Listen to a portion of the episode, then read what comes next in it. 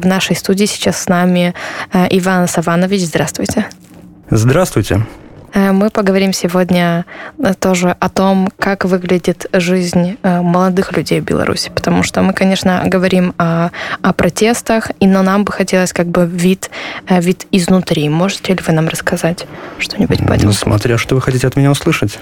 Мы хотим услышать как раз истории, которые я уже как раз неоднократно слышала по поводу людей, которые и работают в системе, и связаны с системой, как они видят эту всю ситуацию, потому что мы очень много говорим, неправильно говорить о позиции, скорее, в большинстве людей, которые страдают очень, уезжают из-за того, что не могут жить в этой стране. Но есть же люди, которые там остались, и по своей же воле или не по своей им приходится существовать и как-то объяснять себе существование этой системы. Во-первых, скажу так, я свечку там не держал, поэтому я, 100% не могу точно сказать, что именно там происходит, но еще во времена, когда я учился сам в Минске, у нас на практике производственные, в том числе и в государственные структуры людей забирали. Во-первых, это такая замануха в основном, как я понимаю. Я, к счастью, к ним никакого отношения никогда не имел. Эта замануха была в основном для людей, кто приехал откуда-то, потому что если ты приезжаешь из какого-то небольшого относительно городка, когда тебе говорят условно, да, давай-ка ты, парень, попрактикуешься где-нибудь в Министерстве иностранных дел, ты, конечно же, соглашаешься, потому что это круто, замечательно. Тебе, естественно, никто не говорит, что на тебя будут пахать, на тебя будут скидывать всю самую... грязную работу? Я бы не сказал грязную. Едва ли можно работу в МИДе назвать грязной работой. Но то, что никто больше не хочет делать. Это первый момент. Второй момент, который нужно понимать обязательно, если мы говорим о белорусских чиновниках, они не какие-то мешки с деньгами, как об этом принято думать там, в России, они получают в Беларуси гораздо меньше, чем они получают, например, в Украине. Поэтому такой какой-то невероятной заинтересованности финансовой в том, чтобы там работать, оставаться в этой системе, у них нету. Особенно в нынешней ситуации, когда всех пытаются сейчас госслужащих замазать одним, все мы знаем, чем. У меня одна такая дегрессия, но мы должны несколько представить людям, тем из Польши, кто нас слушает и кто, может, не очень ориентируется в реалиях, в госслужащие в Польше. Это, например, человек, который водит автобус, это госслужащий тоже. Человек, который проверяет билетики, это госслужащий. Полиция, понятно, врачи, это все госслужащие. Кого ты имеешь в виду под госслужащими, говоря о системе и о Беларуси? У нас в столь широком смысле их называют бюджетники, по-простому. В постсоветских странах госслужащий – это, как правило, человек, напрямую связанный с какими-то более уже такими серьезными госорганами, как министерство, различные. И в основном министерства. И эти люди как раз-таки, они даже, насколько я знаю, на уровне министров, они не получают таких больших денег, как, например, они получают даже в соседней Украине. Это второе, что нужно понимать. Третье, это истории коррупционные. Сейчас, например, в Молдове проходят митинги против коррупционных депутатов. В Беларуси это невозможно. Этим могут заниматься, насколько я понимаю, только приближенные, те, у кого имеется доступ, скажем так, к телу, понимаете, о ком мы. Все остальные, кто работают в каких-то министерствах, если даже врачи, сколько было случаев, когда там, натурально за коробку конфет уже взятка и все такое, устраивается сразу же показательная порка. Естественно, своих приближенных ты сажать не будешь, но если какой-то чиновник там помельче взял взятку, конечно же, об этом нужно рассказать всем и каждому, показать по ТВ и сказать, какого мы ошалевшего, наглого госслужащего, взяточника поймали. Такие мы честные, мы проводим эти все чистки. Поэтому положение белорусских госслужащих, оно не настолько какое-то супер привилегированное, как в России, в Украине, в других, там, возможно, постсоветских странах. Не берем в расчет Прибалтику, конечно, это другая история. Хорошо, а тогда другой вопрос, потому что тоже неоднократно я бы сказала, что множество раз у нас в эфире появляется тема того, что, Лукашенко, в принципе, не очень адекватный человек, если он не видит той критики, которая отовсюду на него льется, и льется уже не первый год. То есть каким образом до него как бы не доходит эти слухи. То есть я понимаю, что это общество, то есть основанное на круговой поруке, что в принципе, как и то, что король гол, могут они сами, то есть его ближайшее общество может каким-то образом его охранять от этой информации. Но чему же это тогда должно служить? Во-первых, вспомним в этом контексте Дональда Трампа, которому его же служба безопасности настоятельно рекомендовала перестать пользоваться смартфонами. И это не только с Дональдом... Известно, что, например, Барак Обама, насколько я помню, кнопочным телефоном пользовался по настоянию как раз-таки службы безопасности. Это так работает не только в США, это работает так везде. И более того, Лукашенко...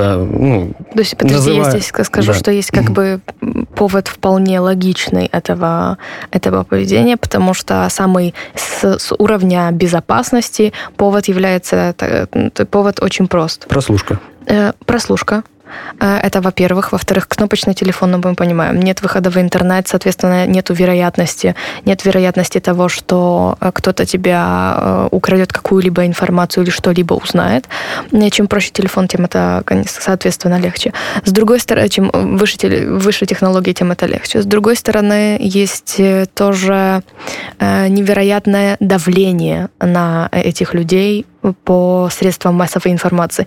То есть все блогеры, более не менее популярные люди встретились с тем, что в моменте, когда тебе кто-то, это люди, измеряющиеся не в тысячах людей, а в миллионах, начинают что-то писать, это невероятно тяжело переживается психикой. А если психикой это тяжело переживается, то, соответственно, и человек становится, можно сказать так, он неуравновешен, нервно и так далее.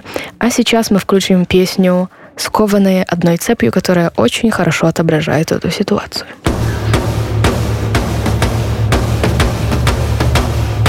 Живи, Беларусь!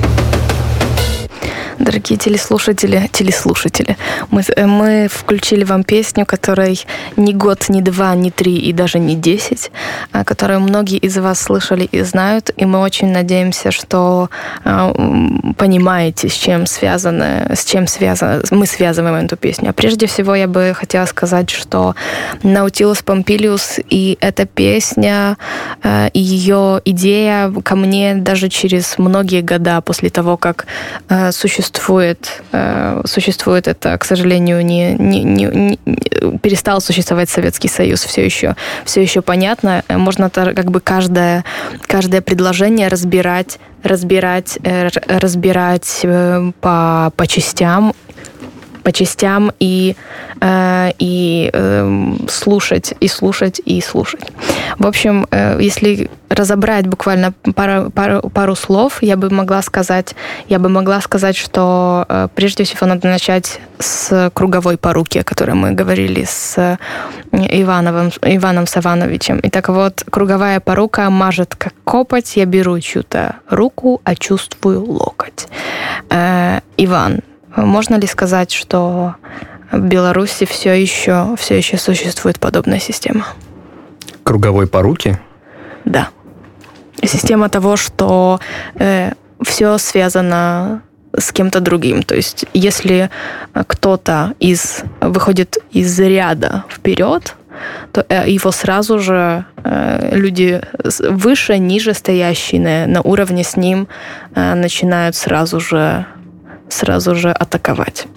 Нет, я бы не сказал, что его начинают атаковать. Во-первых, нет круговой поруки. Никто не связан, все завязаны на одного человека. Это во-первых. Во-вторых, если кто-то начинает выступать, если кто-то не нравится по каким-то причинам, как правило, это очень умные, и те, кто не могут держать этот ум в себе, они просто сразу же вылетают довольно быстро из этих органов. Тогда почему эта система так долго держится? То есть, казалось бы, то есть, в принципе, любая система, как хорошая, так и плохая, вне зависимости от идеи, надо сказать, потому что как идея Советского Союза очень мила и прекрасна, если она написана Марксом и выглядит и на бумажечке. Но в моменте реализации возникают вопросы, которые кто-то просто не предвидел ранее. То есть, почему эта система, несмотря на то, что умные люди из нее уходят, то есть это система, которая держится за счет большинства, я так понимаю? Ну, во-первых, вот это вот совершенно людоедский образ этой системы в полной мере открылся в последнее время. Большинство этих людей – это либо атрибуты демократического строя, они есть, потому что они просто должны быть. Либо же это люди, которые выполняют работу, в большинстве своем не связанную с непосредственно поддержанием режима. Это клерки из различных министерств, которые выполняют свою работу, потому что ее нужно выполнять, чтобы функционировала страна в целом. И именно поэтому сейчас, когда начались вот эти вот выступления, все эти люди были отодвинуты на задний план, они перестали интересовать диктатора, потому что реально они его не поддерживают.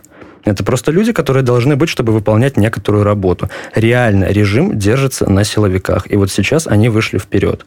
Поэтому эти люди, понятно, почему некоторые на протестах озлоблены, они думают, что там все как бы заодно, один за одного, все вот эти чиновники, но это не так. Это не так. Они просто выполняют работу, которая должна быть выполнена вне зависимости от того, кто находится у руля, кто находится у власти. И их невозможно просто так взять и выкинуть оттуда. Почему они сейчас не уходят? Ну, потому что уже были неоднократно случаи непропорциональной агрессии со стороны режима в контексте должности, с которой человек пытался уйти. Чем выше должность, тем жестче по отношению к тебе сейчас будут обращаться. Раньше почему люди уходили? Ну, не знаю, наверное, у многих есть свои какие-то причины. Причины, на самом деле, у всех плюс-минус одинаковые. Опять-таки, я говорил, что у наших чиновников далеко не такие высокие зарплаты, как в России. Они не могут себе позволить всего там по щелчку. Даже на уровне министров, там большинство из них, насколько я знаю, живут годами, десятилетиями в одних и тех же квартирах. Это не такие богатые люди, как кому-то кажется. И у них, как у всех людей, есть какие-то кредиты. У них, как у всех людей, есть дети, которых тоже нужно воспитывать. И, конечно же, каждый из них хочет по итогу получить какую-то пенсию. Mm-hmm. После множества различных... ну, я даже не знаю, как это назвать, после различной деятельности Лукашенко, законодательной, у нас сейчас многие люди просто не могут получить тот пенсионный стаж, который получали, например, наши там, родители, дедушки, бабушки в Советском Союзе. Взять даже тоже армию и учебу. Сейчас, если раньше, грубо говоря, заканчивая школу, молодой человек попадал в армию, ему уже начислялся пенсионный стаж, потом университет там, или училище, пенсионный стаж, потом работа. Сейчас и армия, и учеба, все это оттуда было исключено, поэтому множество причин, почему люди не уходят. Но на самом деле, если говорить о пенсионной реформе, это проблема не только Беларуси, но вообще и всех стран СНГ, и связана тоже с тем, что люди живут все дольше. Это как бы самая банальная причина. Нельзя платить, то есть тяжело платить человеку, который вместо 60 лет, как когда-то люди жили, максимум, начинает жить 80. То есть это 20 лет платы человеку после того, как он закончил уже свой труд. То есть если он проработал 30 лет, а платить ему нужно 40 лет, это может быть проблемой. Но возвращаясь к нашей песне, опять-таки есть фрагмент, который говорит о ссылках, о том, что если есть те, кто приходит к тебе, то найдутся и те, кто придет за тобой. Мы это уже говорили. Но, опять-таки, здесь женщины ищут, но находят лишь старость. Здесь мерилом работы считают усталость. Вопрос как раз мой касается женщин. Видишь ли ты, какое-то отличие ситуации женщин молодых от ситуации мужчин, потому что молодой мужчина после школы может пойти в армию. Что делают женщины? Ну, пойти после школы в армию – это в большинстве случаев прямой путь к деградации. С одной стороны, девушкам, казалось бы, проще, да, им не грозит армия, иди куда хочешь, там, учись. Опять-таки, у нас сейчас можно получить лишь одну отсрочку по учебе. То есть ты можешь пойти учиться в университет, но в магистратуру ты уже не пойдешь, пока не отслужишь в армию, либо каким-либо образом не откосишь от нее. Это касается в том числе и учебы за границей, и вообще любой учебы. Одна отсрочка по учебе, не более. Но, с другой стороны, женщина – это такое существо, которому свойственно рано или поздно забеременеть.